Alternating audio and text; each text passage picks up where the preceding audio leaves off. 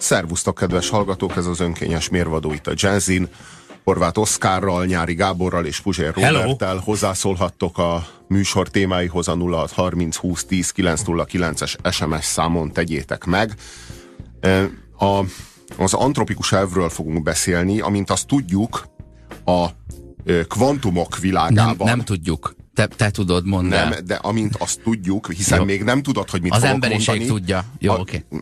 Ez nem tudod azt Ez nekem mint az közismert hangzott, és ezért ez, ez, rászóltam. ez, a kollektív tudás. Tehát ez egy, ez egy ez köztudott, Én igen. Köszönöm, hogy belevesztek. Igen. Tehát, a, amint az köztudott, a kvantumok világában a megfigyelt és a megfigyelő nagyon szoros kapcsolatban állnak egymással, mégpedig anélkül, hogy a megfigyelt tudna arról, hogy őt megfigyelik, hiszen nem tudatos, amelyik tudhat arról, hogy megfigyelik, ennek ellenére, hogy nem tudhat arról, hogy megfigyelik, ennek ellenére a megfigyelés ténye, az befolyásolja a megfigyelt működését, a meg nem figyelés ténye épp úgy befolyásolja a megfigyelt működését.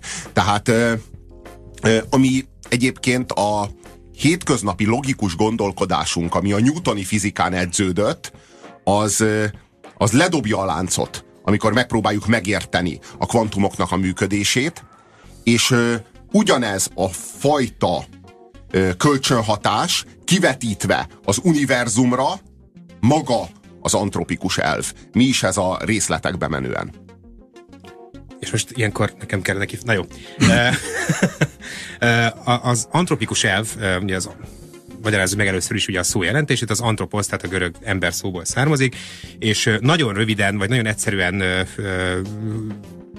megmagyarázva az elv lényegét, a tudósok arra a furcsa, a tudósok, ez milyen furcsa. Filozófusokról Igen, beszélünk. filozófusok. Nem, fizikusokról beszélünk kozmológusok, fizikusok hmm. azt figyelték meg az utóbbi évtizedekben, illetve hát a, a számos tudományterület vezető tudósai arra lettek figyelmesek. Ezt csak azért mondom, hogy ez egy ilyen, egy ilyen, egy ilyen össztudományos elmélet, nem, nem pedig egy bizonyos Aha. disziplinának a, a szellemi terméke, hogy a, a világ úgy van beállítva, most nagyon leegyszerűsítem az elméletet, hogy az egyenesen elvezet az élet és az értelmes élet létrejöttéhez. Ezzel most együttel egyesítettem is az erős és a gyenge antropikus elvet, de a lényege az, hogy a, a világ számos, illetve a, a világot alkotó kis, illetve nagy léptékű dolgok úgy vannak beállítva, vagy hát paraméterezve, hogy legyenek ezek a kvantumok, az atomok, a, a gyenge, az erős kölcsönhatás, a gravitáció, minden, hogy, hogy ez be lehetne állítva másképp is. És akkor nem jöhetett volna létre az, uni, az, az, az univerzum, vagy az ismert univerzum abban a formában, ahogy jelen pillanatban létezik. Mégis a számtalan beállítási lehetőség közül éppen úgy van beállítva, hogy abban létrejöhetnek a megfigyelők. Tehát azok, akik erre az egészre reflektálnak, és furcsa módon állítják, állítja számos tudós, az egész rendszer úgy épült fel, hogy a, hogy a végén létrejöhessen benne az értelmes élet, és egészen pontosan az ember, és innen már csak egy lépésnyire vagyunk annak a, a, a, az elmélet mögött megbújó valakinek a, a feltételezéséig, akit a korábbi korok Istennek neveztek. Tehát ez ugye az antropikus elv, hogy az univerzum vizsgálatakor, vagy az univerzum törvényeinek vizsgálatakor feltűnően szembe jön újra és újra az a különös tény, hogy annyi minden lehetne, annyi minden, nagyon sokféleképp kinézhetne az univerzum. Mégis pont úgy jön, néz ki, hogy a, vége, a végeredménye az ember. Öm, tehát, minthogyha a megfigyelés az következne az univerzumból, amely megfigyelés feltételezi az univerzum mot alkotó különböző elemek fogalmi értelmezését.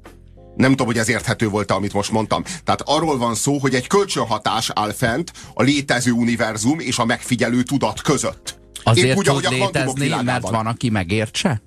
Mint hogyha erről lenne szó az antropikus elv, elvet vallók szerint. Hát az erős antropikus elvet vallók szerint ez igazából, az, amiről te beszélsz, az inkább az erős antropikus elv. Az ugye azt állítja, hogy a, a folyamat végeredménye mindenképpen az ember, a gyenge antropikus elv hívei pedig azt mondják, vagy hát akik ennek a, a, a, a valamelyest hisznek ebben az elméletben, hogy, hogy a, a a beállítások szükségszerűen vezetnek el az ember, létre, az ember ö, ö, létrejöttéig. Nem ö, ö, tehát ők mindez annyiban különbözik az erő, vagy a gyenge antropikus elv az erőstől, hogy az egyik az egy tudatosabb és egy direktebb folyamatot, folyamatnak tekinti a, a, ezt a fajta evolválódást, amikor a semmiből létrejön az univerzum, aminek a vége az értelmes élet. A másik pedig mindössze csak annyit állít, hogy, hogy valamiért úgy van paraméterezve az univerzum, hogy ennek ez legyen a vége. Mm-hmm. Nekem nagyon furcsának tűnik az a megfogalmazás, hogy milyen érdekes, hogy ilyen, ilyen szűk lehetőségek között, ahogy az atomok viselkedni képesek mondjuk egy protontól 240 darabig, vagy akármeddig, pont létre tudott jönni. De hát nem pont létre tudott jönni, hát az eddig ismert legtöbb helyen nem jött létre az értelmes élet, ha azóta is keressük. A kérdésem... Várjál, várjál, az eddig ismert legtöbb helyen, az eddig ismert egyetlen univerzumban létrejött. Az, az, az univerzum, az, az, az nem, az univer, nem tudunk több univerzumról, azért hívjuk így, hogy univerzum. Mm-hmm. Az egyetlen világban, amit ismerünk, létrejött. Ennek a világnak a beállításairól beszélt az előbb a Gábor. Ö, arról, hogy ebben a világban a gyenge és erős kölcsönhatások ilyen mértékűek, arról, hogy ebben a világban a gravitáció mértéke ilyen, ebben a világban az, ö, a, a, az ez, a finom, ez a finom hangolásról ö, szól. Tehát, hogy a, a finom mindenképpen jelzőt, az ember az az, az értelmes lény? Tehát, ö, hogy azt az ember egy, mindenképpen egy értelmes. Nem ez ezt kérdeztem. Ez egy, ez egy fontos kérdés, amit az Oszi mond, mert hogy az elmélet megalkotói később ö, ö, önmagukkal is kicsit vitába szállva félre akarták tenni az antroposz, de ki akarták emelni az antroposz szót az elméletből, pontosan uh-huh. azért, mert hogy, hogy túlzásnak ítélték meg ö, azt a, azt a ö, azt az elméletet, mely szerint mindenképpen a lehetséges végső cél maga az ember, vagy akár az élet, vagy akár az értelmes élet. Ők mindössze annyit állítanak, hogy a, hogy a természeti állandó aktuális értékei a, a lehetőségek spektrumának hihetetlenül pontosan kiszámított helyi értékére esnek. Tehát, hogy amit már mondtam az imént, nagyon sokféleképpen lehetne, mégis így van.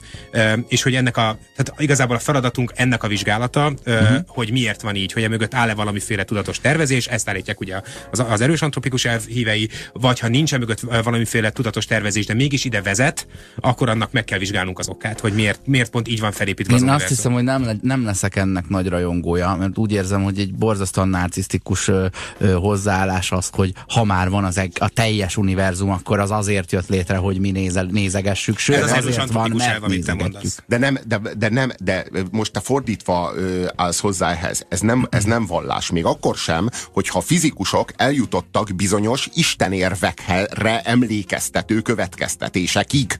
Ez nem vallás, tehát itt nincsen szó narcizmusról. Itt arról van szó, hogy bizonyos ö, fizikai állandókat én már nagyon vártam, hogy jön be Hitler. Értelmezünk, bizonyos fizikai állandókat értelmezünk, és ezek a fizikai állandók, ezeknek a megléte, illetve a mi mostani értelmezésünk kölcsönösen egymásra mutat, és kölcsönösen egymást indokolja.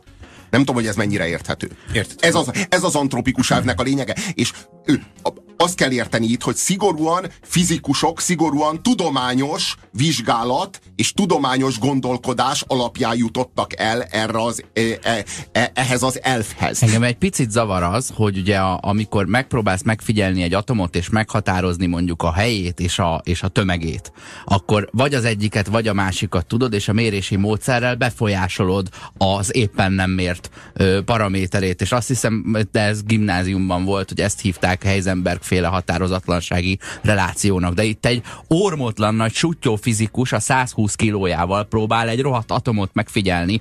Hát persze, hogy lever valamit a porcelánboltban, hogyha az elefánt rálép az egérre, akkor az megdöglik. Ha meg az egér ö, rugdossa az elefántot, hiába mondja, hogy sikíts ribanc, a, észre se fogja venni. És hát mi vagyunk az egerek a, az univerzumhoz képest, ami az elefánt. Innen így nagyon-nagyon próbáljuk megérteni, és, és nagyon nem, fura azt elképzelni, hogy ez ezért állt fel, ezért de van. Mi nem, de mi nem, univer, mi nem egerek vagyunk az elefánthoz képest, mi az elefánton belül vagyunk. Mi az elefánt az univerzum, akkor mi nem egerek vagyunk, hanem mondjuk az elefántnak vagyunk egy sejtje, uh-huh. vagy az elefántnak vagyunk egy szerve, vagy az elefánton belül vagyunk egy atom. Semmiféleképpen sem kívülről, semmiféleképpen sem az elefánton kívülről egérként akarjuk észrevétetni magunkat, vagy hogy sikítson a ribanc. Itt a mi, fel, a, a, a, a mi, a mi funkció funkciónk, vagy a mi helyünk ebben a rendszerben az az, hogy az univerzumot, ami körülvesz minket, értelmezzük, és hogy vajon, és hogy e- eldöntsük, hogy vajon az univerzum léte és az univerzumnak a felépítése az függetleníthető a mi megfigyelésünktől, amelyet most végzünk, vagy pedig a mi megfigyelésünk okozza az univerzum jelenlegi felépítését, és az univerzum jelenlegi felépítése okozza a mi megfigyelésünket, és a kettő közötti kapcsolat a szerves és, és azonosság alapú, pont úgy, mint a kvantumoknál a megfigyelő és a megfigyelt tárgy viszonya. 90.9 Jazzin. Hogy is van ez az erős és gyenge antropikus elvvel? Az erős antropikus elv eljut a a... Annyit az erős antropikus elv azt állítja, hogy azért ilyenek az univerzum tör- törvényei, mert valaki éppen ilyenné formálta őket hogy, a, hogy végső, célja, végső céljaként az ember létrejöhessen, vagy az értelmes élet az univerzumban létrejöhessen. A gyenge antropikus elv mindössze annyit állít, hogy a, hogy a kozmikus állandók megfigyelt értékei, azok pont olyanok, amik, egyed, amik lehetővé teszik az értelmes élet És máshogy nem is alakulhatnak és, ki. Hogy, és ez a nagyon valószínű, nagyon valószínűtlen, de mégis létező finom hangoltság, ez valamiféle magyarázatot követel. Én akkor mondanék egy még gyengébb antropikus elvet, ami, ami az alapja az egésznek, és jó, tulajdonképpen a newtoni világképpen jó, én majd mondok egy még gyengébbet, jó? A newtoni világképpen én gyökerezik. mindig egyel gyengébbet mondok, mint amilyet ti mondtok gyengét. a valóságban, a, az univerzumban uralkodik egy úgynevezett kozmosz. Ez érthető, hogy nincsen káosz. Ugyanakkor lehetőségünk és módunk van arra, hogy megnézzük, hogy nézett ki az univerzum a, a bölcsőkorában. Hogyha belenézünk egy ilyen, egy ilyen teleszkópba, olyanba, ami a, amilyen például a Hubble, és ki, kiválasztunk egy nagyon-nagyon sötét foltot az űrben, és a, ö, ott egy, mit én, fél éves záridővel fényképezünk egyet, ott azon a sötét folton fél év alatt fogja tudni összegyűjteni azt a mennyiségű fényt, amivel meg fogja tudni mutatni azokat a végtelenül messzi, messze eső ö, égitesteket, amelyek már olyan messze vannak a térben, hogy ö, gyakorlatilag, ha belenézünk az űrteleszkópba, vagy megnézzük ezeket a képeket, az univerzum bölcsőkorába utazunk vissza. És amikor, az ami... a jel, amit veszünk, az egy olyan csillagnak a, a fénye, ez rádióteleszkóp szerintem, de tök mindegy, ami már nem létezik. Ami a, a, a csupa kizárólag olyan, olyan csillagoknak, meg olyan rendszereknek, amelyek ma, ma már nem léteznek. És hogyha belenézünk ebbe a, ebbe a, a teleszkópba, akkor azt látjuk, hogy az univerzum bölcsőkorában káosz uralkodott. Még nem, nem nem voltak spirál alakúak a galaxisok. Még nem voltak re, bolygórendszerek. Még, még nem, nem voltak nehezebb elemek? Még nem, még, hogy mondjam, tehát amit most, amit most tapasztalunk, hogyha körbenézünk, ez egy kozmosz. Kvázi rend van a világban, rend uralkodik a világban. Hogyha ezeket a képeket megnézzük, akkor látjuk a káoszt. És az, ez, ehhez pedig semmiféle antropikus elv nem kell, hogy volt a káosz, és formálódott belőle, az az összevisszaság, az, amiben nincsen rendszer, nem, nem, nem rend uralkodik, nem törvényszerűségek uralják, hanem egy hatalmas káosz, úgy a káoszból a kozmosz felé mozdul el, a világ rendeződik. Pedig amit most mondasz, az épp szembe megy az entrópia elvével, mármint azzal, hogy, hogy a, rende, a rendezetlenség az az univerzum legfőbb törvénye. De az antrópiájéval nem megy szembe. Azzal nem, de a, rendezettség, az a rendezetlenség elvével viszont igen. Azzal igen. De ha kiöntesz egy vödör üveggolyót a fürdőkádba, akkor az első 15 másodpercben ott se sok értelmeset fogsz tudni megfigyelni, de a végén mindegyik állni fog a lefolyó körül kusban. Igen, de, ne, igen, de nem mozogni egy bizonyos rend szerint. Egy bizonyos ö, egy bizonyos rendbe rendeződve, hanem annak a vége az egy, az egy halál lesz, egy hideg halál lesz. Dehogy is, a, nem, a föld középpontja körül fognak keringeni, úgy, ahogy a lefolyó is. Nem, ez Meg nem, nem, elveszítik az energiát. nem, csináljuk. nem, Oszi, elveszítik az energiát, és, és, egy, és egy hideg halálba rendeződnek. Pedig a vödörrel mindent megtettem, hogy végtelenségig ott ö, ö, keringenek a fürdőkádban. Nagyon nem, összeszedtem magamat. Nem elegettem. Jó, visszatérve egyébként az, az, az antropikus elfhez, uh, nyilván aki elgondolkodott rajta, az észreveszi a mögötte megbújó uh, uh, nem is annyira nem is bújik meg annyira mögötte, a, a, az Isten létének meglétét vagy megkérdőjelezését, és ö, sokak szerint az antropikus elv nem más egyébként, mint, a, mint, a, mint az Isten hit evolválódásának története kezdve a Biblia istenétől, aki nyilván az átlagember lelkéhez áll a legközelebb, egy ilyen mindenható szellemi lény, aki be, nap mint nap belavatkozik az életünkbe, erkölcsi törvényeket diktál, ha kell, akkor azokat felülírja, akár egyes emberek életébe is beavatkozik, elküldi hozzánk a fiát, hogy, hogy az meghalljon az emberiség bűneiért, stb. stb. stb. Ez volt a, a klasszikus korok istene, akár a legutóbbi időkig, vagy akár a jelenig. És ez az Isten váltott át a felvilágosodással és a, a, a, a tudomány abszolúttá válásával az órás Istenbe, a, a newtoni fizika istenébe. Megérkezett aki... a tudomány, de nem igen. nyugodtunk meg, mert még mindig tudni akarjuk, hogy miért. Még és és a, a, tudományban is azt keressük, Istenre, amit az Istenben. De ez az Isten már nem szólt bele a hétköznapokba. A, a, a, a, a 18-19. század, vagy akár a 20. század istene már nem avatkozik be közvetlenül a, az események folyásába, háttérbe húzódik.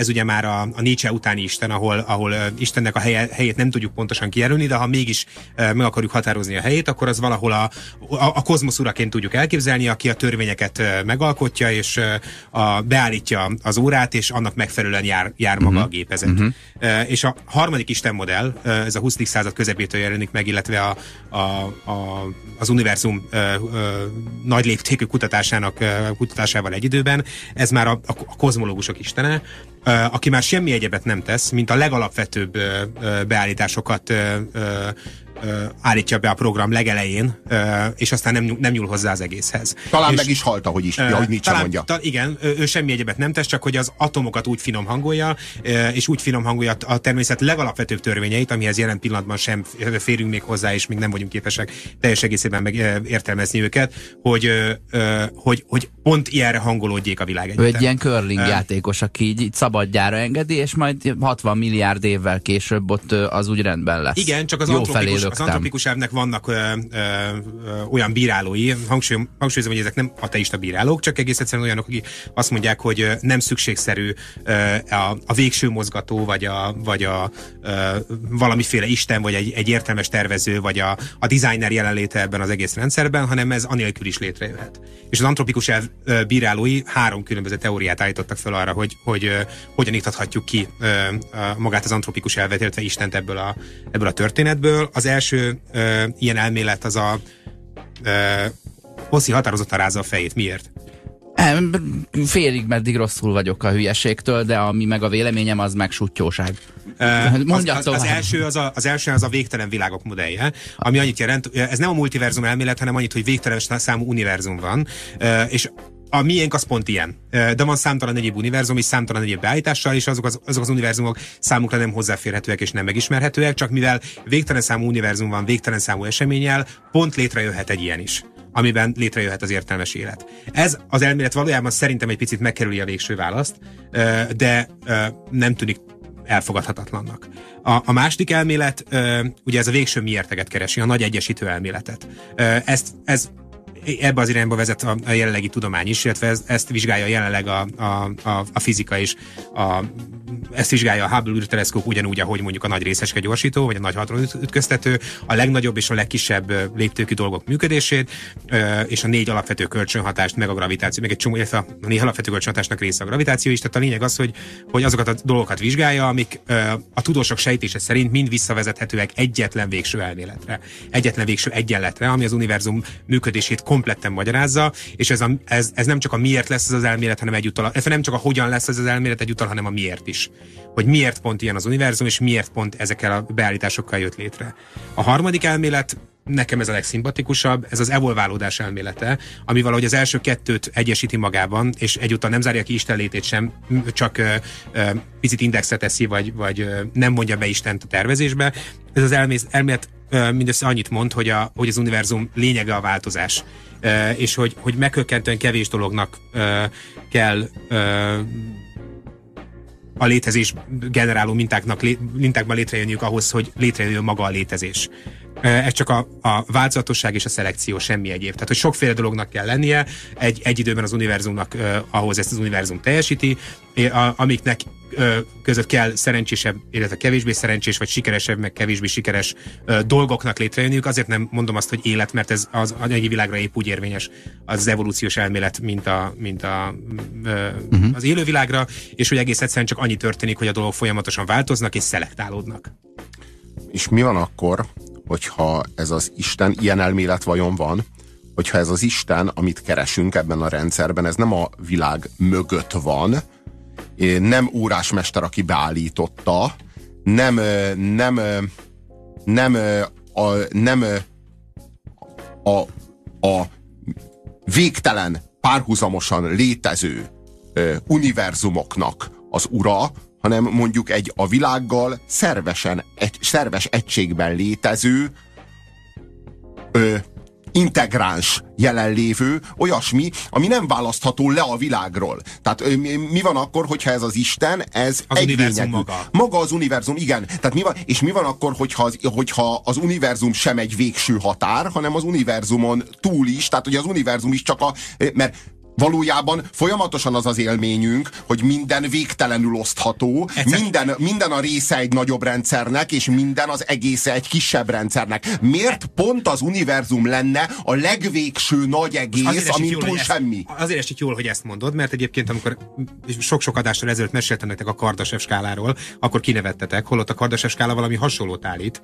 Ugye a Kardasev, a, a, ez egy szovjet csillagász volt, aki azt mondta, hogy, hogy különböző, az, a civilizációk energiáknak különböző szintjeik vannak, attól függően, hogy mennyi energiát használnak föl, és hogy mekkora, igen, hogy mennyi energiát mozgósítanak a, a civilizációjuk működtetéséhez. És a Kardashev skálán a földi civilizáció a nullás értéket viszi éppen ebben a pillanatban, mert hogy még a saját bolygónk energiáit sem használjuk fel teljes egészében az, a civilizációk működtetéséhez. És a Kardashev egyes civilizációk azok a, a saját bolygójuk teljes energiáját használják föl a Kardashev szerint a civilizációjuk működtetéséhez. Mit ott a Greenpeace? A, a, a kettesek azok ha jól emlékszem, így van a skála. A, Kardashev 2-es az már a, a központi csillagját, bocsánat, nem, az az egyes, aki a központi csillagját is kompletten felhasználja a civilizációja működtetéséhez. Egyébként ez annyira fontos elmélet, hogy, hogy sokan annyira komolyan veszik, hogy, hogy az elméleteik szerint a, a, azok a civilizációk, amik a, a saját csillagaikat ö, már kompletten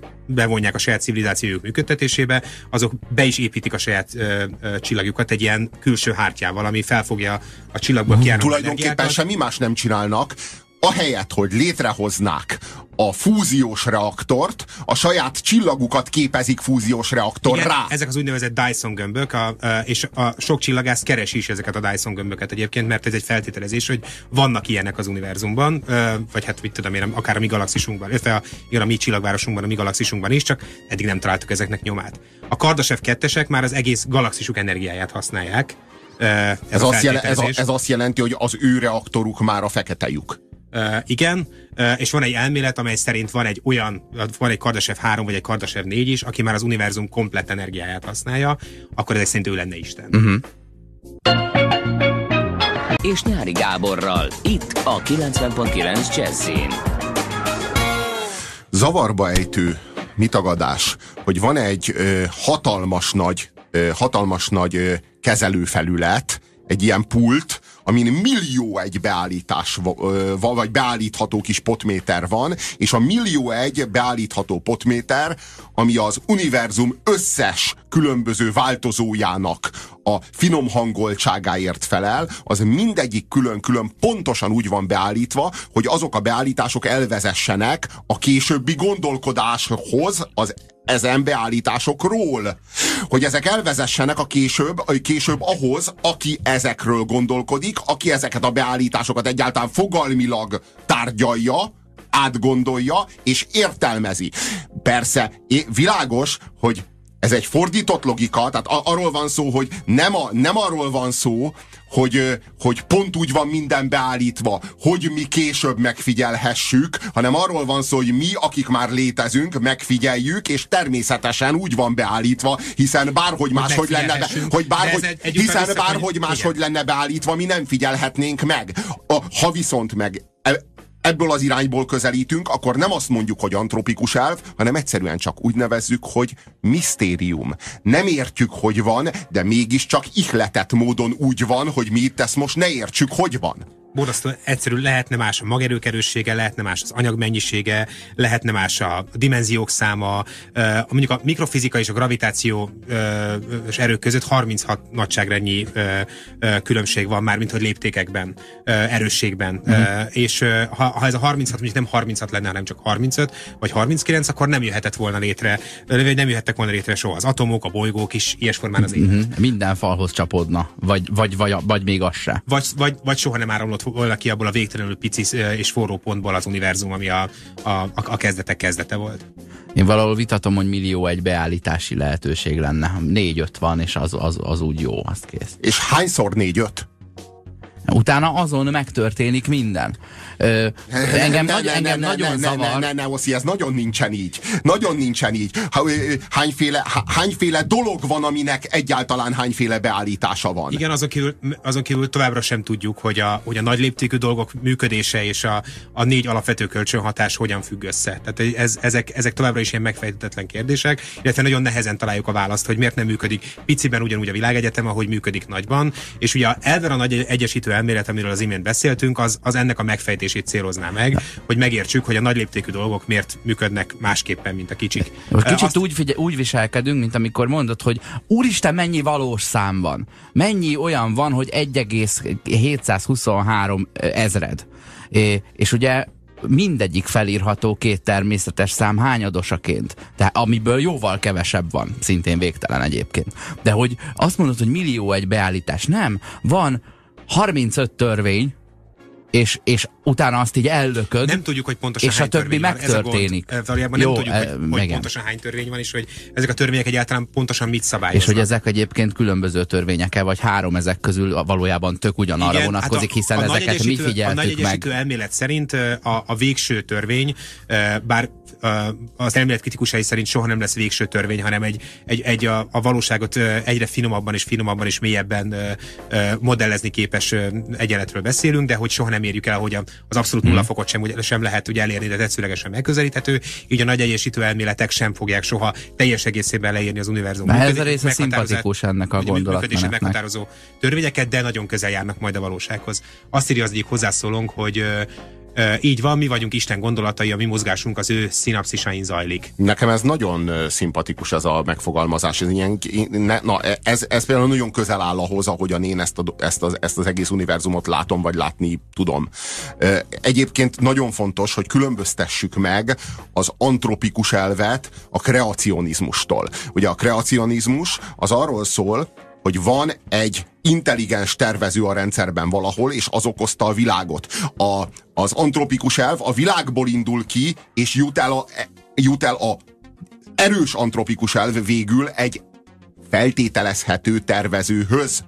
Tehát fontos, hogy az a, a, a kreacionizmus, a teológia alá tartozik, míg az antropikus elv kifejezetten a fizika filozófiája, vagy a fizika alá, tehát a természettudományok alá tartozik. Tehát, Én és még fontos, mindig hogy... a filozófiához tenném le a, a szavazatomat értem, hogy te ettől mérges leszel. Azért Robi. nincs egészen igazad, mert hogy, mert hogy a, a jelenkor fizikusai valóban a miértet keresik, már nem a hogyan. Na, a miértet uh, kapcsolatban. Is, a hogyant is kutatják, de már a miértet is. És a miért uh, szó helyettesíthető akár Istennel is. Te papokat akarsz látni ott, ahol fehér köpenyes fizikusok állnak. Ez a helyzet. Azt azt néhány dolog zavar engem. Az egyik az, hogy az egész istenezés, amit itt lassan 200 adáson keresztül végighallgattam, és megértettem belőle, az az emberen belül zajlik, és az Isten számomra egyenlő a lelkiismereteddel. De a lelkiismereted nem kreálja meg a világot, és ezért zavar az, hogy az Istennek nem csak veled van dolga, hanem csinált neked egy világot. Ketté szeretném fejben osztani, hogy az egyik én tőlem csináljon világot, de a másik, az, az függjön össze a, a, a lelkiismerettel. Ne, várja, várja, várja, ne, ne. Pillanat, a másik, az pedig ez a miért. Értem, hogy miért keressük, miért keressük a miértet. Sőt, nagyon megnyugtató volna a létezésünknek az okát abban megtalálni, hogy azért létezünk, hogy legalább valaki megértse, hogy mi a franc zajlik itt. Ugyanakkor azt mondja a Louis C.K., hogy összeveszett a feleségével, mert az azt mondta, hogy már megint nem teregettél ki. Miért nem vetted ki a ruhákat? a, a, mosogat, a mosógépből. Miért? Mintha, mintha direkt nem vetted volna ki. És ugyan, lehet, hogy ugyanezt történik ezzel a miértel is, hogy gyerekek, nincs oka, így alakult.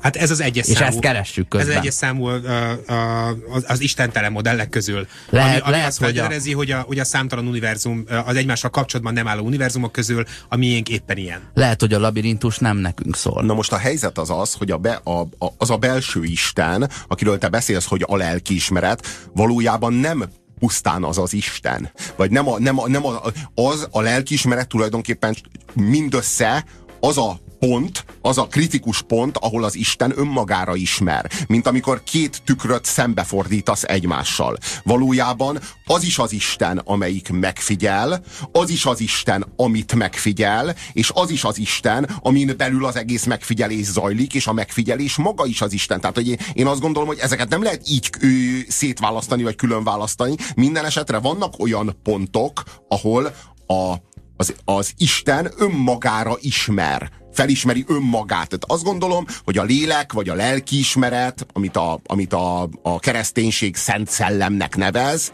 az egy ilyen pont az emberen belül.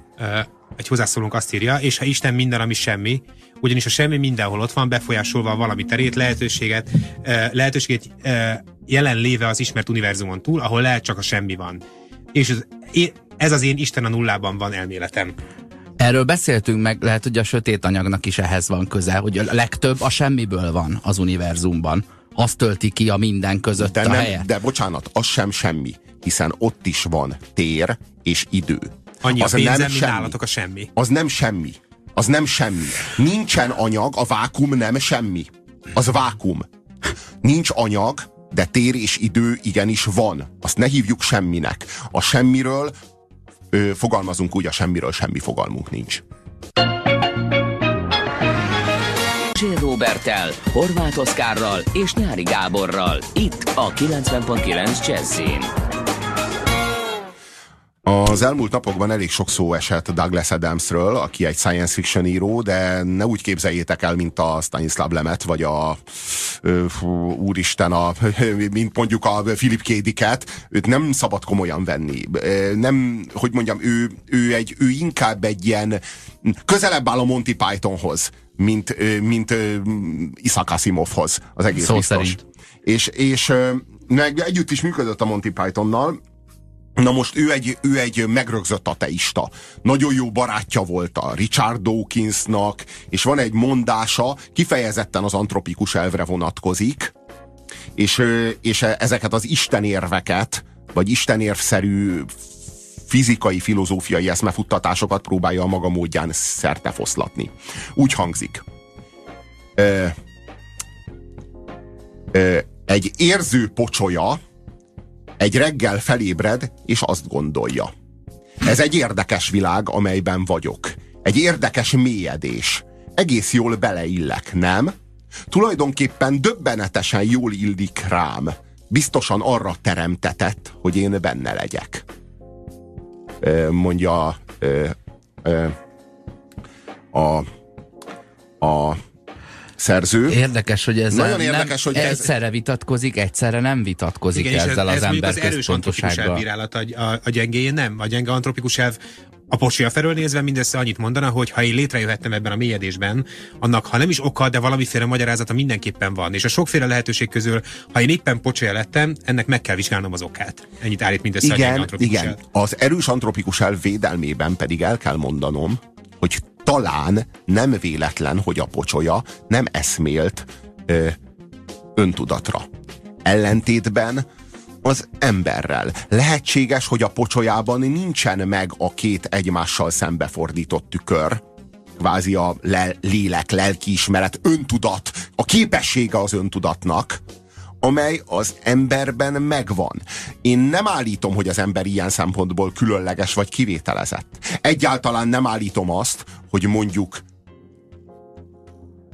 százezer év múlva, vagy tízmillió év múlva, hogyha a bolygónak körülmények megfelelőek lesznek a delfinből, vagy a bármelyik majomfajból nem alakulhat ki egy hasonló lelkes állat, mint amilyen az ember. Abban az esetben, ha majd kialakul, ő rá is vonatkozni fog az a dilemma, hogy az ő megfigyelése, illetve a megfigyelt világ milyen kölcsönhatásban áll egymással, és mennyire feltételezik egymás létezését. A majmok nem fognak ráérni, mert ők éppen írógépen gépelnek, pontosan 10 millió éven keresztül. Ráadásul a Hamletet. Ja, Eh, ja, ja. A világegyetem... is, is. Igen. Mindent is. A világegyetem végtelen írja a hallgatónk, mindig is volt, van és lesz. Annak, hogy itt vagyunk, semmilyen speciális oka nincs, csupán véletlen egybeesés. Szerintem az emberi faj természeténél fogva önző, kényszeresen keresi a bizonyítékokat arra, hogy nem hiába van ezen a világon. Pedig el kéne már Nem, nem fogadnunk, hiába, hogy végtelen, nem- nem hiába, nem. univerzumban bármi megtörténhet, nem kell, hogy oka legyen. Megint ezek a fogalmak nem hiába, hanem nem véletlenül. Tehát itt a nem hiába, meg nem véletlenül. Tehát attól, hogy mi nem véletlenül vagyunk a világon, még lehet, hogy simán hiába vagyunk a világon. Az antropikus elv nem arról szól, hogy mi hiába vagy nem hiába vagyunk a világon, nem az, a létezésünk céljával foglalkozik, arról szól, hogy a létezésünk puszta véletlen, vagy törvényszerűség. Sokkal előbb leszünk nem hiába itt, mint, ö, mint igazoltan, vagy a miértet Okkal. megismerve. Tehát, ö, attól még, hogy itt vagyunk simán, bármiért is vagyunk itt, kezdhetünk vele valami értelmeset. A a Robi panteista fixa ideáját cáfolja, hogy itt minden szét van esve, például egókat alkot, nem egységes szellemet. Akkor ezek szerint Isten meghalt? kérdezi Richard. Én azt gondolom, hogy, Richard, hogy a, én, én azt gondolom, oda? hogy egy nagyon, rossz, egy nagyon rossz dilemma ez, hogy Isten meghalt-e vagy él-e. Mert mind a kettő az Istent a világon kívül, a világ, a, a, a, a, a, a valóságon kívül álló létezőként feltételezi. Valakiként, aki nagyon sokáig beleszólt a világ dolgaiba, beleszólt a történelembe, belenyúlt, lángoló csipkebokorként szólt Mózeshez, aztán meg eltöltekezett Jézusban, és aztán most egy ideje meg már nem szólal, nem szólal, de jöttek a fizikusok, és hoztak helyette egy csomó elméletet, konstruáltak helyette egy olyan világot, ami önmagát mozgatja. Newton mozgatja, a gravitáció mozgatja, a kölcsönhatások mozgatják. Tehát Isten meghalt ez a kérdés. Én azt gondolom, hogy ez egy rosszul feltett kérdés. Az az Isten, amelyik most lám meghalt, soha nem is élt. Én azt gondolom, hogy az Isten meg a világ összefüggő és integráns. Ilyen értelemben nem halt meg az Isten, pusztán az a, az a, az a ö, nem is Istennek nevezném. Én azt gondolom, hogy erre van egy helyes kifejezés, és ez úgy hangzik, hogy bálvány.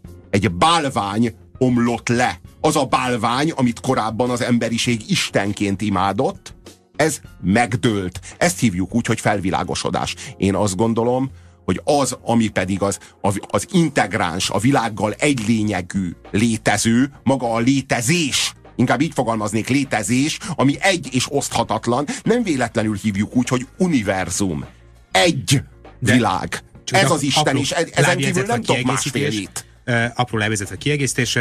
Ez az Isten már a biblikus korban sem állított többet magáról, mint amit egyébként te most ebben a pillanatban róla. Annyit mondott, hogy vagyok, aki vagyok. Gáborral, itt a 90.9 Jazzin. Kaptunk egy érdekes üzenetet. Ami egyúttal cáfolja uh, Robi elméletét, ami szerint uh, Douglas Adams-et nem szabad komolyan venni. Uh, köztudott, hogy, a vég, hogy végtelen számú világ létezik, egyszerűen azért, mert végtelen tér áll, rende, tér áll rendelkezésre. Mindazonáltal nem mindegyiken van élet, ezért a lakott világok száma véges. Ez Douglas Adams írja. Igen, ez Douglas Adams. Bármely véges szám osztva végtelennel, jó közelítéssel nullát ad eredményül, így az univerzum átlagos népsűrűsége nullának mondható. Ebből következik, hogy az univerzum népessége maga is zéró, vagyis azok a személyek, akikkel időnként összefutunk, csupán az abolátlan fantázia termékei. Vicces. Amikor a, amikor a lángoló csipkebokor azt mondja Mózesnek, hogy vagyok, aki vagyok, akkor ő valójában azt állítja, hogy én vagyok a létezés. Sőt, nem is azt állítja, hogy a, valójában a vagyok, aki vagyok, az, ne, az azt jelenti, hogy nem az a kérdés én ki vagyok, az a kérdés rajtam kívül létezik-e bármi. Ö, szerintem ő nem tesz föl kérdéseket, ő, ő egyszerűen csak állít. De ha- úgy értem, hogy ez több, mint egy állítás. A vagyok, aki vagyok, több, mint egy állítás. Ő ezzel azt állítja, hogy a létezéssel vagyok egy. Ezt jelenti a vagyok, aki vagyok. Én vagyok maga a minden, az univerzum maga. A létezés a- annak minden ö, ö, porszemével és kvantumjával és, ö, ö, a nagy, És nagy, nagy, nagy léptékű De viselkedéssel. mindig a, mindig a térben, térben de, de az időben idejével, is, és igen, idejével. É, Na most az Isten az évszázadokon keresztül az Isten eszmét jelentette, a természetet nem azonosították Istennel az emberek, hanem ugye a világot meghasították kettő felé, természetre és Istenre. Ugye van ez a mondás, hogy szellem a gépben. Van-e szellem a gépben? A természet lényegtelen volt, az isteni terv terepasztalaként funkcionált. Pontosan, egyébként. pontosan, hogy valójában senki, soha nem jutott eszébe az embernek integrálni a természetet az Istennel, mint eszmével. Ugye a szellem a gépben az úgy értelmezendő itt, hogy a szellem az eszme, a gép a természet. Na most a, az évszázadok során a vallások a természetet mindig a terepasztalnak tekintették, kvázi nem Istennek, a világnak, és az ebben lévő szellem, ez volt az Isten, ez volt az eszme, az Isten eszme. És én meg azt gondolom, hogy ebben a modern korban eljutottunk oda, hogy ez a két Isten, az Isten és a nem Isten egymással szembefordul és egyesül. Azt gondolom, hogy valójában a természet és az Isten, mint eszmény, valójában a, ugyanannak az érmének a két oldala. A természet a fej, az eszme, a, az Isten, a, amit Istennek hívtunk, az eszme, a, a szellem a gépben, az az írás. És hogy valójában ez így integráns módon az végső Isten. válasz tehát az, hogy Isten van és nincs.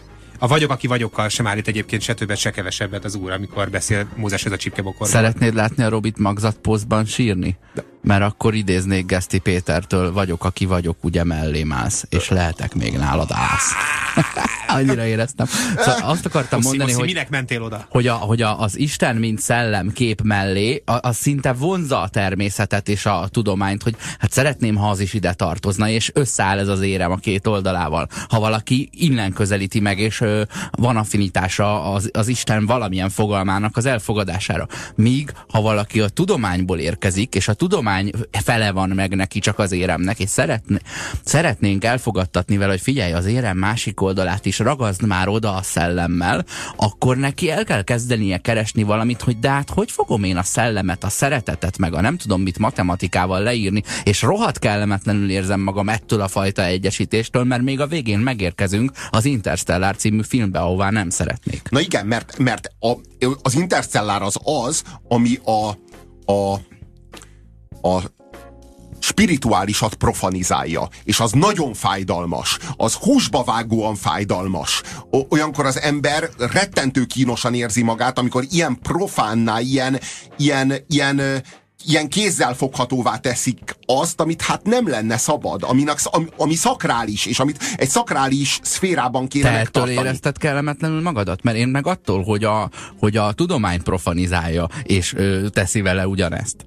Ne, szerintem, a, szerintem, a tudományt is, szerintem a tudományt is, meg a vallást is sérti egyébként az, amit a Nolan csinált azzal a filmmel. Én azt gondolom, hogy abból a filmből, a, a nyárival, mintha ebben egyetértettünk volna, lehetne csinálni egy kettő óránál kevesebb ö, tartamú, szórakoztató és egész filmet nagyon komoly nyesedékeknek az eltávolításával egy úgynevezett közönségskatot, vagy viewers cutot, tudod, nem, nem a rendezői nem. változatot, hanem a közönséges változatot. A Nolan bemutat tulajdonképpen egy komplet Star Trek évadot, számtalan apró egymással összefüggésben nem álló epizóddal. Mintha egyben megnéznéd igen, azt igen, a mézga évadot, igen, amikor az űrben fragmentálódott történet töredékek, apró kis ilyen tudományos meg morálfilozófiai problémák, amik valójában nem nyújtanak, vagy nem visznek közelebb a, a végső kérdések megválaszolásához, és e, valójában szerintem emiatt profanizálódik az egész történet, függetlenül attól, hogy most az, az eszme vagy a tudomány profanizálódik. De egyébként a, a Nolan végső megfejtése, hogy ezek az interdimensionális lények ott a fekete lyuk belsejében ö, ö, mit csinálnak tulajdonképpen, és mi dolguk van, mi dolguk van velünk,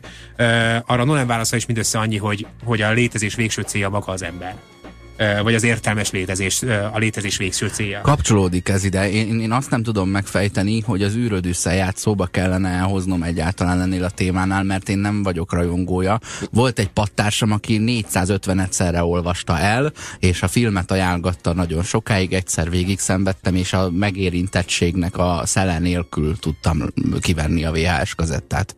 Nem, én, én, én is úgy gondolom, hogy az így félig meddig egy bluff, sőt, hát de persze simán lehet, hogy csak 65 éves koromban kéne újra megnéznem, uh-huh. és akkor, amikor majd 65 éves koromban megnézem, akkor majd azt mondom, hogy úristen, mekkora film. Mert az a baj, hogy túl sok ö, Kubrick filmet láttam ahhoz, hogy most én azt mondjam, hogy hát az egy szarfilm. Mert a, tehát látom a Kubrickon, hogy ez nem akárki ez az ember. Tehát, hogy így láttam a, nem tudom én, a, a 6-8 különböző filmjét, és mindegyik zseniális volt. Na most, hogyha a kilencedik meg nem elég jó, akkor meg nehogy már az legyen a következtetésem, hogy jaj, hát a Kubricknak nem sikerült, mint ami az ilyen átlagos kommentelői, hanem hadd keresem már egy kicsit magamban a hibát, hogyha a nyolcadik filmje nem tetszik. Ugyanúgy vagyok szerintem ezzel a, ezzel a 2001 űrodüsszejával, mint mondjuk a Tarkovszkijjal, hogy lehetséges, hogy még egy 10-20 év el kell, hogy ketyegjen, és majd, hogyha nem tudom, én megértem rá, akkor kell megnéznem. Tehát Egyszerű, egyáltalán, nem biztos, hogy, egyáltalán nem biztos, hogy a filmben van a hiba. A, Feltételezem, hogy bennem van a hiba. Tulajdonképpen, de a kétszer egy űrödüsszeje sem szól semmi egyéb. Ez ugyanarról szól, mint amiről a Nolan filmje.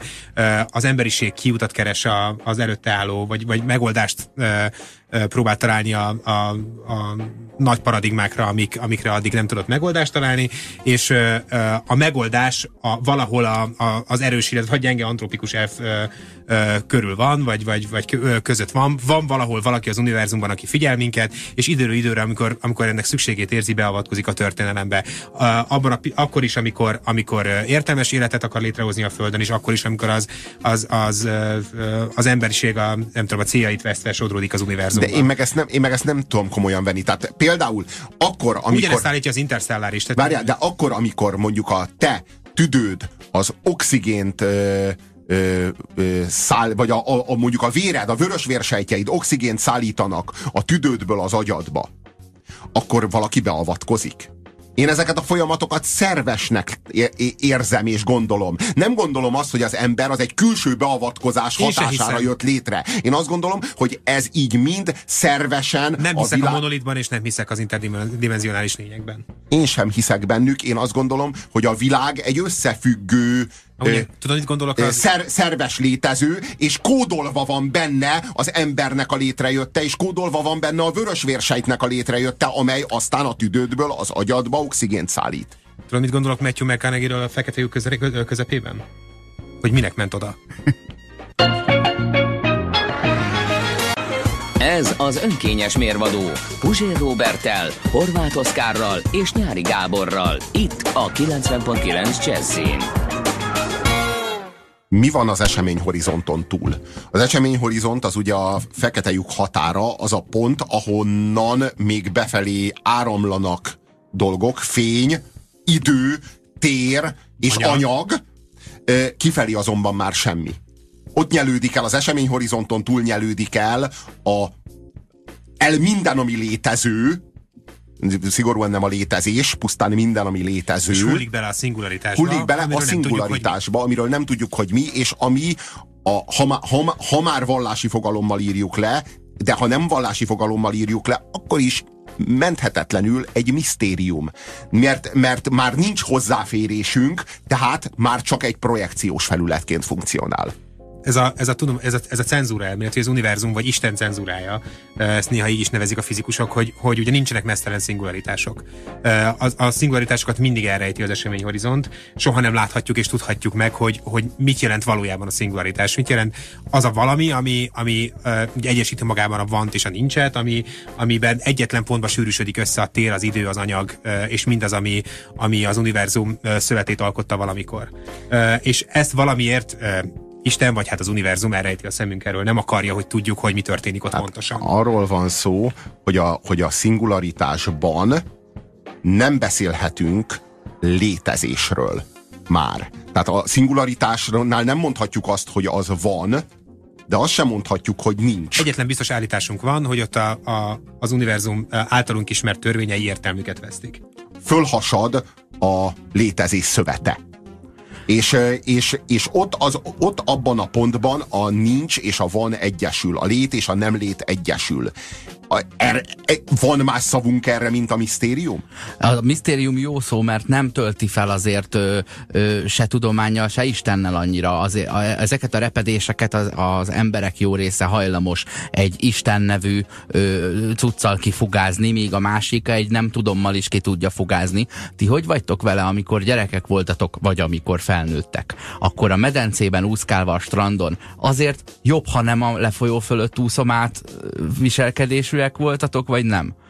Mert, jobb, ha lefolyó fölött úszom át Te ott inkább át, átúztál föl. Én, én mindig elkerültem, és ezekkel a, ezekkel a fekete lyukakkal is így vagyok, hogy ott van, és én a, én a medencében vagyok, és nem akarok a közelébe kerülni, mert az ott azért van, hogy a strandon egyedül engem ö, megígyon még, mielőtt kürtös kalácshoz jutottam volna. Uh én, én, engem egyszerre vonzott és taszította az a, a, a mélység, tehát a, a, a, a, a lefolyó. Szerettem megvizsgálni oldalról, tehát lemerültem a víz alá, és oldalról uh, nyitott fölülről szemmel, nem. fölülről uh-huh. nem, mhm. oldalról megközelítettem, és megvizsgáltam. Alaposan megvizsgáltam. Valahol ezzel összefügg nekem az, tudni akarom mert pontosan, hogy mi történik az űrben, vagy nem ö, hozzáállásommal. Mert ne, ahogy a kút szélén állva is bele fogok ugrani, úgy az a ég felé dermedve is ki fogok ugrani a földről. Hogy került ide a medve? Csak hogy, csak hogy, csak hogy nem... Hát, nem egy, egy német névelővel. Csak hogy nem kell a, a a fekete lyuk fölött vagy körül keringenünk, vagy nem kell a szingularitást ostromolnunk ahhoz, hogy a misztériumot tapasztaljuk. A misztérium itt van, itt vesz körül minket, és a mi létezésünknek az alaprétegeiben fellelhető a misztériumnak a, a, a mindennapos jelenléte.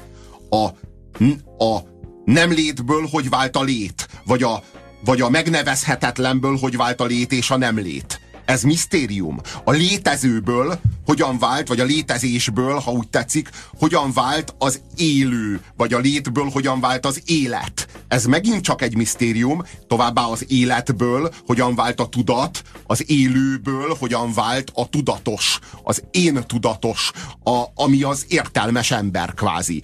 E, e, ez három olyan lépcső, amihez a tudománynak jóformán semmiféle hozzáférése nincs, épp úgy, ahogyan az eseményhorizonton túl a tudománynak a vizsgálata megszűnik, mert már nem fér hozzá. És pedig hát itt van, itt van körülöttünk. Egyedül a képzelet fér hozzá érdekes módon. Tapaszt... Az, be, az bezzegbe tud oda Ta, Tapasztaljuk a létet, tapasztaljuk az életet, tapasztaljuk a tudatot, itt aztán tényleg hozzáférünk, itt aztán szó nincsen arról, hogy egy fekete lyuk megakadályozná, hogy vizsgáljuk, és mégsem, és mégis itt a létezésünkben eseményhorizontok ö, ö, veszik körül az, a, a misztériumokat, és ezek a misztériumok, ezek itt ha, hasítják fel a létezésünket, és nem férünk a, a mélyükhöz. Ti nem fogadjátok el a hindu felfogást, amit jogik láttak mély meditációban? Kérdezi tőlünk Otto. Hát most erre a gombot. Ne, de ott nevezd tudom, meg, kérlek, van szó. Tehát nevezd meg kérlek a hindu felfogást, amit jogik láttak mély meditációban, és akkor majd megvizsgáljuk a kérdést, hogy elfogadjuk-e vagy sem. De ez így kevés Otto, még az Otto katalógusból sem tudnám me, ezt így... Me, melyik Bud Spencer film az, ahol van az a híres jelenet, ahol a, a Bud Spencer uh, süketet alakít, a, a Terence Hill pedig uh, bénát. Úgy csinál, mintha az a brazil, csinál... a brazil filmben van, a nincs, a nincs kettő négy nélkülben. Aha, ott van ez ikonikus jelenet, mert ott van egy ilyen, egy ilyen, egy ilyen, egy ilyen ö, ö, nagyon ö, híres félrefordítás. A, magyar szinkron történetének az egyik legnevetségesebb félrefordítás, ahol a, a, a banda vezér azt kiabálja a, a neki hátaláló Bud Spencernek, hogy, hogy fordulj meg, jogi. És ez legalább négyszer elmondja ja, neki, hogy fordulj Maci meg jogi. De ő valójában, igen, az, az eredet, tehát a eredeti szövegben ugye a jogi ber hangzott el nyilván, Gondolom. de a magyar fordító nem tudta, hogy ki ez, és ez, ezt kiabálja a banda Ezek szerint az eredeti, az eredeti angolul lett volna, nem olaszul. Hm. Nagyon érdekes, igen, volt nagyon érdekes üzenetet kaptunk. Sziasztok! Misztérium a fotoszintézis, a konkrét működéséről fogalmunk sincs, írja. Én nem gondolom, hogy ez így lenne. A fotoszintézisről azért elég sokat tudunk meg, hogy hogy működik. Hogyan kerültek bele a természeti törvények az univerzumba, kérdezi a hallgató. Ez az információ hol van nyilván tartva. Fővárosi Szabó Ervin könyvtár. Az ősrobbanáskor már benne voltak ezek az adatok az univerzumban? Valakinek ezeket meg kellett adnia, nem? Én úgy gondolom, hogy nem kívülről kerültek bele a természeti törvények az univerzumba. Az benne. ősrobbanáskor, az ősrobbanáskor már minden változó pontosan, be, pontosan benne volt a rendszerben, semmi sem történhetett másképp, mint ahogy történt.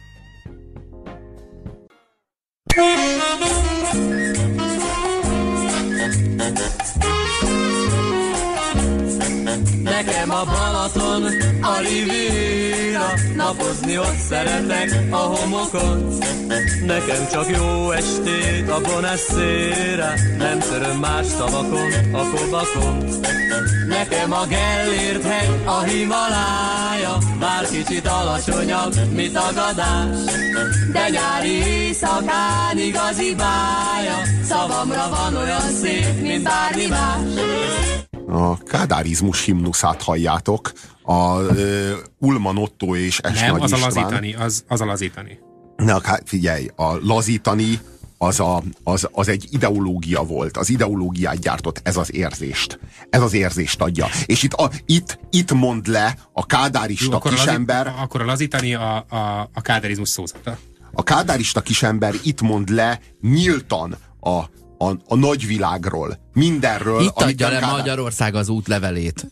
Boldogan. Igen, leadja az útlevelét Kádár Jánosnak, itt minden megvan, amire nekünk szükségünk van. Tud- Tudunk a, a Himalájáról, de nekünk itt a Gellért hegy. Tudunk a Rivieráról, de nekünk itt a Balaton. Csak ebbe, ebben Kicsit, van nevet, valami... kicsit va- nevetünk is ezeken az imperialista túlzásokon, mint Himalája. igen, igen de, de van, ebben, van ebben valami nyomorúságos. És pedig az, hogy ebben a vallomásban benne van az, hogy mi itt elvesztettünk, mi itt lemondtunk valamiről. Tehát amikor azt mondom, hogy nekem a Balaton a Riviera, akkor ez ebben benne van a tudás a Rivieráról. Tehát a, a, a Riviera, tehát e- ebben benne van a, a szegényháziság. Tudod? Ha ez Tehát- igaz lenne ez a mondás, akkor úgy hangozna, hogy nekem a Balaton. Pont.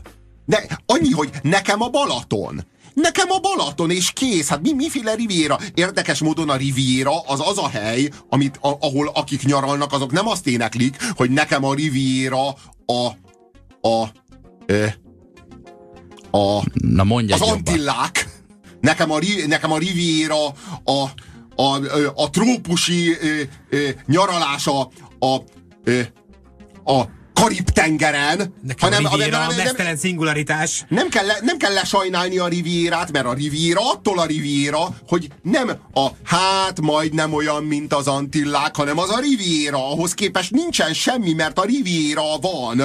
A Balaton, nekem a Balaton, tehát ez a, ez a mi kádárista kisemberek, nekünk a Balaton a riviera, de mi nekünk így a legjobb, Kádár elvtárs, nincsen semmi baj, nehogy félreértse. Mi nem szemrehányást akartunk tenni, hogy nekünk a Balaton a, nekünk a, Balaton a riviera, nekünk mi, mi nem is akarunk enni, sőt, ez, ez pont olyan jó, mint a riviera. És minél inkább győzködjük magunkat arról, hogy ez, ez, ez, ez pont olyan jó, mint a riviera, Neked annál nem inkább elég a Balaton, Robi? annál inkább látszik, hogy nagyon nem olyan jó, sőt, érezzük ennek a nyomorát. Szerintem pont nem. Mi valóban szeretjük a nagy testvért.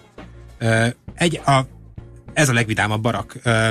Ez az, ez az elcsépelt jelző mögött valóban a, a, a az, Orwell, az Orwelli 1984 ö, legisznyúbb állítása áll. Legvégső állítása. Legvégső állítása áll. Hogy Mi voltunk a legvidámabb barakként az egyetlen barak, ahol igaz ennek elképesztő ára volt. A, a, a szétvert forradalom, a, a, a kivándorló 200 ezer magyar, a, a felakasztott ö, 3-400 ember. Meg a, bebört- meg, meg a meg, megrontott a lelkiismeret. megrontott lelkismeret, a bebörtönzött másik 30 ezer, a- az elsinkofált amnestiák, és a többi, és a többi, de a lényeg az, hogy, hogy ehhez kellett, de sikerült. A nép valóban megszerette a nagy testvért. Soha se kergetek én déli bábot, józanul járok, nem álmodom. Utazni szeretek, de majd kibírom, ha nem lesz farmom, vagy nyugaton.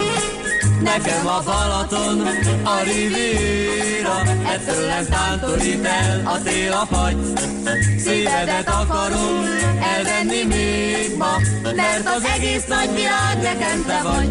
Na ez az. Az egész nagyvilág nekem, te vagy. Mert az útlevelünket le kellett adnunk Kádár elvtársnál, de a szívünket nem. Tehát az utazgatás az meg van tiltva, de a szerelmeskedés nincs megtiltva. Hát ez csodálatos. Sohasem kergetek én déli bábot, józanul járok, nem álmodom. Mi volt ez a déli báb kergetés? És ez volt 56. Ez volt 56. És ez a vallomás S. Nagy István részéről itt és most azt jelenti, hogy nem lesz több 56 Kádár elvtárs. Soha sem kergetünk Nem álmodom, nem álmodom, mert a valóság az, hogy itt fogok maradni. Ez a, ez a prolik röghöz kötése, Nem, a nem, parasztok nem, ennek a sornak kötése a után. leírásakor szerintem az S. Nagy István még fel is kiáltott magában, hogy ez hogy fog tetszeni az elvtársaknak. Utazni szeretek, de majd kibírom, ha nem lesz farmom, vadnyugaton. Ráadásul a vadnyugaton, eh, A tudjuk, vad. ahol, ahol, ahol verik a négereket. Igen, ne, ne, ne, de hogy én józanul járok, nem a sajátjaik. álmodom.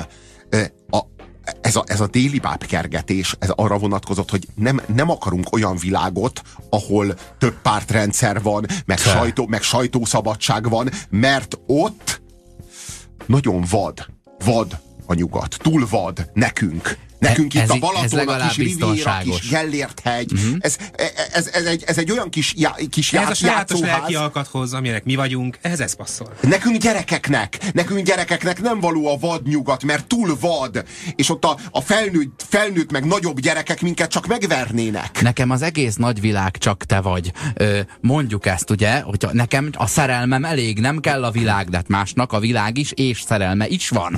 Azért azt vegyük észre. Igen, de, de, de nekünk meg van egy ö, 93 négyzetkilométernyi világunk, és a szerelem is van. Az, Ezer. azért ez is egy világ, azért nem kell, tehát azért ez nem, ez nem, ez nem, ez, ez, a, ez a ketrec, ez azért egy nagyon-nagyon otthonos, és nagyon-nagyon jól belakható kis odú. Ablaktalan, de legalább rendezni. nem kell bedeszkázni, amikor jön a de, szélvihar. de igen, de van, de van egy kis, van egy kis Balatonunk is, meg Gellért hegyünk is De van egy, azért. egy, nem is kis, nem kis Balatonunk van. Gyönyörű Balatonunk van. Fantasztikus Gellért hegyünk van. Csodás országunk van, csak ez, ne ez a világnak nem az egésze. És, és, és ö, micsoda dolog azt mondani, hogy nem is érdekel más Ne, része. ne, ne, ne, ne, ne. A, a Balatonnal a világon semmi baj. A Gellért heggyel a világon semmi baj. Addig, ameddig nem írunk egy dalt arról, hogy mi beérjük ezzel. Az egyik SMS-ező megvédi S. Nagy Istvánt, azt írja, hogy egy író, akár dalszövegíró, a szavak szerelmesek, kutatja, keresi, gyűjti őket, mert a szavakkal tudhatni. A Riviera egy nagyon kifejező szó, ami köré felépült egy dal. De nem a Riviera köré. Most hát acél- a- acélelvtárs él, itt van velünk, és SMS-eket Ott ír. van benne Csodálatos. a Himalája. Ez egy világ körüli utazás ez a dal. És mi a világ körül, amit látunk persze csak képzeletben, mindenre rámondjuk, hogy hát ez se annyira érdekes, jó lesz nekem itt. És még azt is mondhatnánk, hogy ironizál. Valahol ironizál. Nem ironizál. De inkább Egy picit ironizál, egy picit kikacsint, egy picit jelez, de már jól érzi magát. Tehát már a hatalomhoz dörgölözve azt ironizál. mondja, azt mondja. valójában, va- valójában arról van szó, hogy ő pontosan tudja, hogy milyen a milyen recsken megrohadni. És ahhoz képest ez a Balaton, meg ez a Gellért hegy, ez eszetlen nagy királyság, és tényleg az. Ezt viszont már elhisszük ezt Meg Nagy ahhoz Istvánnak. képest, hogy már nincs csengőfrász, meg, meg nincsenek kötelező pártaktívák, meg szabadnépfélórák. Meg nem jön a fekete meg, autó. Igen, nem jön a fekete autó, és nem kell, nem kell a pártot éltetni a, a, a hétvégi ö, kötelező gyűlések alkalmával, ahhoz képest a Balaton a Riviera. Olvastam könyveket, megnéztem filmeket, ámultam ezer színes csodát. Ám, ha megkérdezed, elmondom most neked, mit érzek én ezek után. Ja, Istenem, Könyvben és filmben megnézhettük. Tudod, mi a véleményem? Hogy ez a szám látszólag abban a ligában indul, amiben az Alföld Petőfitől, ugye mit nekem? Meg a, meg a nem tudhatom Radnótitól, hogy neki milyen ö, gyönyörű a táj. Csak az a, az a különbség, hogy azok a költemények, azok a kor akarátának megfelelően maradtak itthon. Ez itt pedig annak ellenében. Igen, igen, igen. Nem, itt, itt hazaszeretetnek csúfoljuk azt, hogy nem nincs útlevelünk. nincs Bohócot csinálunk magunkból, igen. Tehát- Nem önszántunkból gyönyörködünk abban, Igen. amink van, De hanem kényszerünkben. Győzködjük magunkat, meg a környezetünket, hogy mi egy döntést hoztunk, hogy itt vagyunk. Nem, mi nem döntést hoztunk, ezt a döntést a pártbizottság hozta meg helyettünk és A, fölöttünk. az jobb, mintha mi hoztuk volna. Az a szám mond nektek valamit, hogy 420? Össze, összefügg, ez egy, ez egy hajóosztály. Mindegy. Na, Oké. folytassuk. Ol- Olvastam könyveket, megnéztem filmeket. Tehát itt kifejezetten deklarálja, hogy ő ezt nem élőben látta. Mielőtt még az elvtársak rákérdeznének, hogy milyen jól értesült Mhm. az elvtársnő, honnan Honnan hallott erről a Rivieráról, Csak- meg Himalájáról, csak nem meg éjszaka. No csak, no csak milyen. Olvastam könyveket, elvtársam, megnéztem filmeket. Én nem, nem Fontos, jártam hogy itt már sehol. bejön azért a békés egymás mellett élés politikája is. Tehát azért már tudomást veszünk a nyugat létezéséről, és arról, hogy ott van a Riviera, ami akár viszonyítási pont is lehetne, amennyiben, ami Balatonunk nem lenne pontosan olyan, mint a Riviera. Van ennek a mondásnak. Nekem a Gellért hegy, a Himalája bár kicsit alacsonyabb, mint, bár kicsit alacsonyabb mitagadás, de nyári éjszakán igazi bája szavamra van olyan szép, mint bármi más. És egy Ennek a, ennek a mondásnak van egy ellentétele. És szerintem, ö, sőt, ez az ellentétele egy másik ö, mondásnak. Ez, ez, egy, ez egy hazafias dal, még a 30-as évekből. Szép vagy, gyönyörű vagy Magyarország, gyönyörűbb, mint a nagyvilág. Megvan ez? Megvan ez a dal? Na, Persze. ennek a dalnak az antitéziseként hangzik el az, de nyári éjszakán igazi bája, szavamra van olyan szép, mint bármi más. De a 30-as évek fölülről közelíti az esztétikumot, és onnan érkezik meg Magyarország a szebb, itt pedig alulról közelíti, de nem teljesen mindegy, hogy szebb vagy nem. Mi- Ez nem az egész világ. mind a kettő hazug. Mind a kettő hazug, alapjaiban hazug és debil. Debil állítás. Az egy debil állítás, hogy a Gellért hegy az van olyan szép, mint bármi más, és az is egy debil és értelmetlen állítás, hogy szép vagy, gyönyörű vagy Magyarország, gyönyörűbb, mint a nagyvilág. Mind a kettővel De ez, kapcsolatban ez, lehet egy szabad döntés kérdése, még ha az állítás maga debil is, akkor is, akkor is dönthetsz így. De, de döntsél így, mondjad azt, hogy nekem, eh, ahogy a Radnóti megírta. Uh-huh, De a Radnóti nem azt írta, tehát nem arról győzködte magát, hogy az a kő, amiben belerúgtam, a, hogy ne feleljek aznap, az a legszebb kő a világon, van olyan szép kő, mint a többi, hanem azt mondta, hogy ez az én kövem.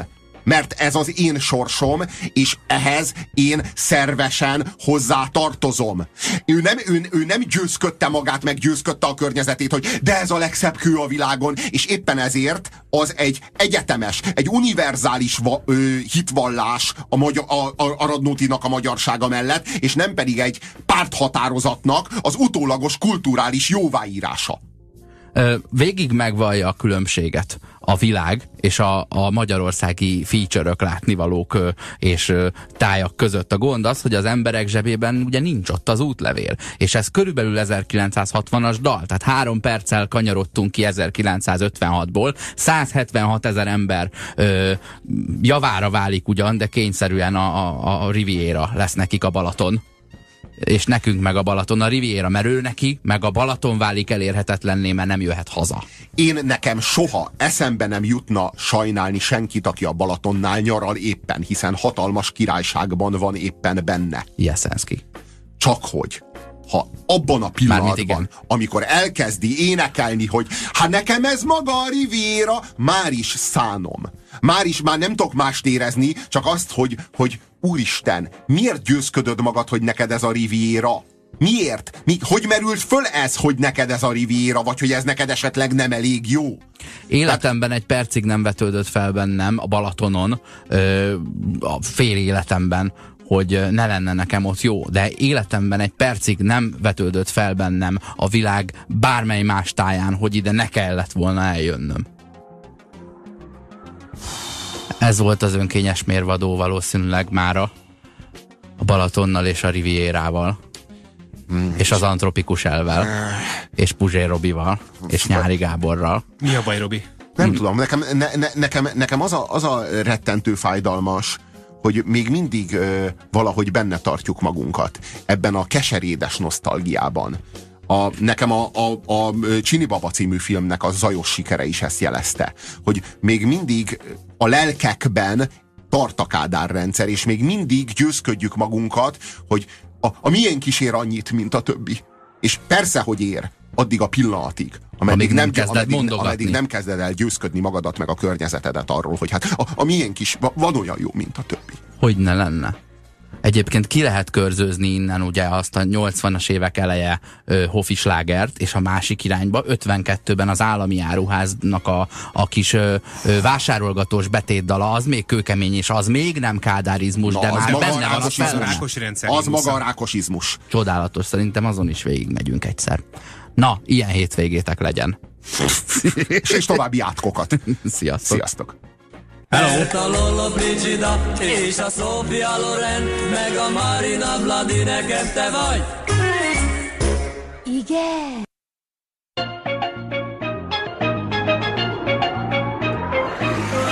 Köszönjük türelmüket!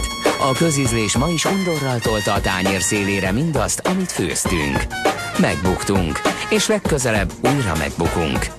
Megmaradt hallgatóinkat, Sándort, Dénest és Annát várjuk vissza minden hétköznap 17 órától itt, a 90.9 Jazzin, az önkényes mérvadóságában.